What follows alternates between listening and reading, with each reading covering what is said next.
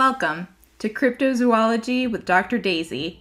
I'm Dr. Daisy Fiore, and I research, write, and read everything you hear on this podcast. I hold a PhD in anthrozoology, an MA in anthropology, and a long fascination with the world's lost and undiscovered creatures. So join me on a journey to explore what may be lurking in the corners of this fascinating place we call planet Earth. Welcome to season two of Cryptozoology with Dr. Daisy. A huge shout out to all my listeners. There are over 3,000 of you now. I love that you're all loving the podcast, and I hope to continue bringing you interesting content. I've already purchased my ticket for the Florida Bigfoot Conference in June, so look forward to some thoughts on that and more Bigfoot content, which I know is popular. But for today's cryptid, we're taking a trip to Africa. Listener Marie requested an episode on the Nandi bear, and it was the kick in the pants I needed to finally tackle this one. The Nandi bear is a cryptid of East Africa and is named after the Nandi tribe of Western Kenya. For those of you that don't know, my PhD work was in Kenya, so this is a cryptid that's both near and dear to my heart and that I have some insight on. I'll also be traveling back to Kenya this summer, so I just might have a little more insight on it later. First, let's establish what the Nandi bear isn't. It isn't a bear. No one is really claiming that it is. The name Nandi bear is, of course, a name given to the creature by colonial settlers. They named it after the Nandi tribe, who inhabit the region of western Kenya where it is found, and an animal familiar to them, a bear. The only bear that lived in Africa in modern times was the Atlas bear, which lived in northern Africa and likely went extinct in 1870. Indigenous names for the Nandi bear include the chemosit, the carrot, the codolio, the ngoloko, the duba, or the samburu ncampit. And I'm sure I botched all of those. The description of the Nandi bear is of a carnivore with a sloping back and high shoulders. It's described as something being over four feet tall, nocturnal, and able to stand on its hind legs. It's also purported to have reddish hair. There are reports that it jumps fences and drags off children at night, which is not actually out of the realm of possibility of African carnivores in general. Now, many, including Josh Gates and his Nandi Bear investigation, have noticed the similarity of the reports and descriptions of the Nandi Bear to hyenas, especially the sloping back, which is something hyena are known for. Thus, most in the scientific field have dismissed the Nandi Bear as a misidentified spotted hyena. I would be perfectly willing to accept that if it was only colonial settlers reporting it since it is pretty difficult to see what you're seeing out in the bush, and especially at night, misidentification can happen. But since the local tribes have a history of identifying this creature and have discussed it at length, that seals the deal for me that it isn't only misidentifications leading to Nandi Bear stories.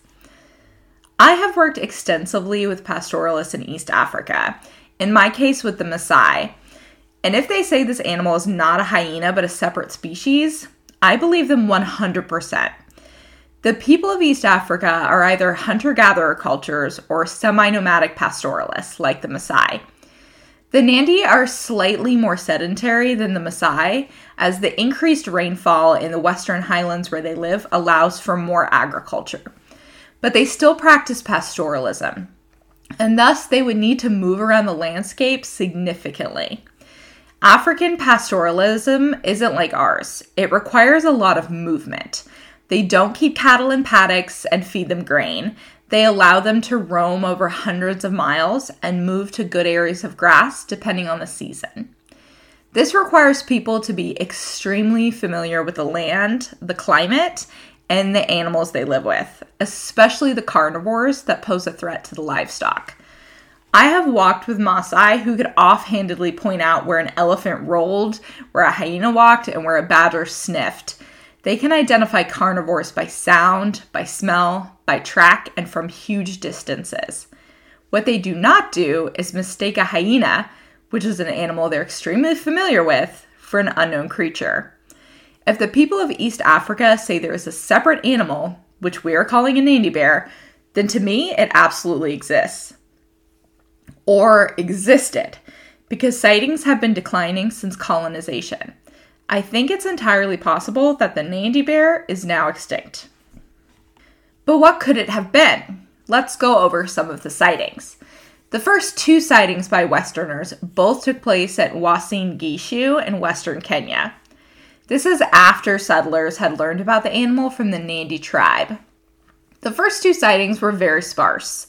The first sighting was just someone seeing it on a rock from a distance, and they thought it looked kind of bear like, so they called it the Nandi bear. In the second sighting in 1912, it allegedly tried to enter a camp and was chased off by dogs. Now, in that sighting, they also described the noise it made, which they described as kind of a yowling noise. Which hyenas make a lot of noises, but the one they're most famous for is this kind of whooping noise. Most sightings were brief until we get to one Douglas Hutton. In 1957 or 1958, it's unclear which, he shot two animals in Nandi County. He sent the carcasses back to his tea, tea factory where several people saw them. Those people were interviewed in the 1980s and gave a description of carnivores with sloping backs that stood three feet at the shoulder and had heavy manes of hair and broad chests. They emphasized that they had broad forelimbs and shorter hind limbs. This certainly sounds hyena like, but they claimed that they were not hyenas. Now, the long period of time between viewing the animals and talking about them has some alarm bells ringing for me. These accounts may not be entirely reliable. Luckily, the skeletons of these animals were sent to the National Museum, where they were identified as giant forest hyenas. Then, of course, the skeletons went missing forever, as they do. So, what on earth is a giant forest hyena? That's a great question. The answer is it's an animal that is only now recorded as being synonymous with the Nandi bear. It's not a species that is or ever was recognized by science. There are no specimens and no scientific name. Yet someone at the National Museum in Kenya identified these skeletons as belonging to this animal that apparently no one else had ever heard of, which is really strange. Now, what it reminds me of is Pachycrocuta. Pachycrocuta is a genus of extinct giant hyena. The first fossils of this genus are from East Africa. Over time, they spread all across Eurasia, and they're thought to have gone extinct about 500,000 years ago. But as is often the case with cryptozoology, we have to ask what if they didn't?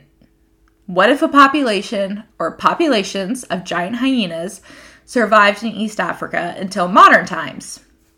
It doesn't seem all that far fetched, a small population persisting in the East African highlands until colonialism drove it to extinction seems kind of like the best explanation for the local stories of the Nandi bear and the sightings after colonization. The most recent sighting was in 1998. A couple driving in western Kenya saw an animal sitting in the road. They claimed to have gotten a good look at something that they described as hyena like, but much bigger. Now, there are other explanations for the Nandi bear. Some say it could be the Atlas bear. I find this kind of doubtful, as the descriptions aren't really all that bear like. Bears are also not as ferocious as the tribes describe the Nandi bear as being. Another favorite theory is it could be a surviving member of the extinct Chalicotheri. These were animals with sloped backs and large forelimbs ending in claws. Sounds good, right? Except Chalicotheri was a grazing herbivore, so it's doubtful. Some have suggested a primate, such as a gorilla or a baboon, as the culprit. As a primate person, I have to say definitely not. Gorillas are extremely shy. They're not attacking people out of the blue. They're hardly coming out of the forest at all. So, the reports of them coming down to camps or stealing kids or scaling walls are just not consistent. Now, baboons can be that bold, but really only when they're in groups. So I have a really hard time believing that anyone's misidentifying a group of baboons as an Nandi bear. Others have suggested lions, leopards, and even honey badgers. But these are all pretty well known species, and it would be unlikely that they would be mistaken for something unknown, even by settlers. To me, the most likely explanation is a species of hyena undocumented by mainstream science. Whether that's Pachycrocuta or something else, I guess remains to be seen. After the 1998 sighting, there have been no known sightings of the Nandi bear that went public, raising the possibility that the creature, whatever it was, is extinct. They wouldn't be the first. African wild dogs have gone locally extinct in parts of East Africa due to distemper and rabies brought by herding dogs. Will they be the last? That remains to be seen. Habitat loss since colonization has put most native carnivores in East Africa at risk, including lions and leopards. The idea that we lost a large carnivore before we even got the chance to describe it is unfortunately not far fetched. To me, the oral tradition of this creature by local cultures precludes it from being a cryptid, but as we always do, we have to look at it from an ecological perspective. Is there the right environment, food source, and evolutionary history for a large unknown species of hyena or other large carnivore? Yes, absolutely. We know that large species of hyenas lived and evolved in this area. We know that there's a food source for them. There's lions and leopards and other hyenas in this area.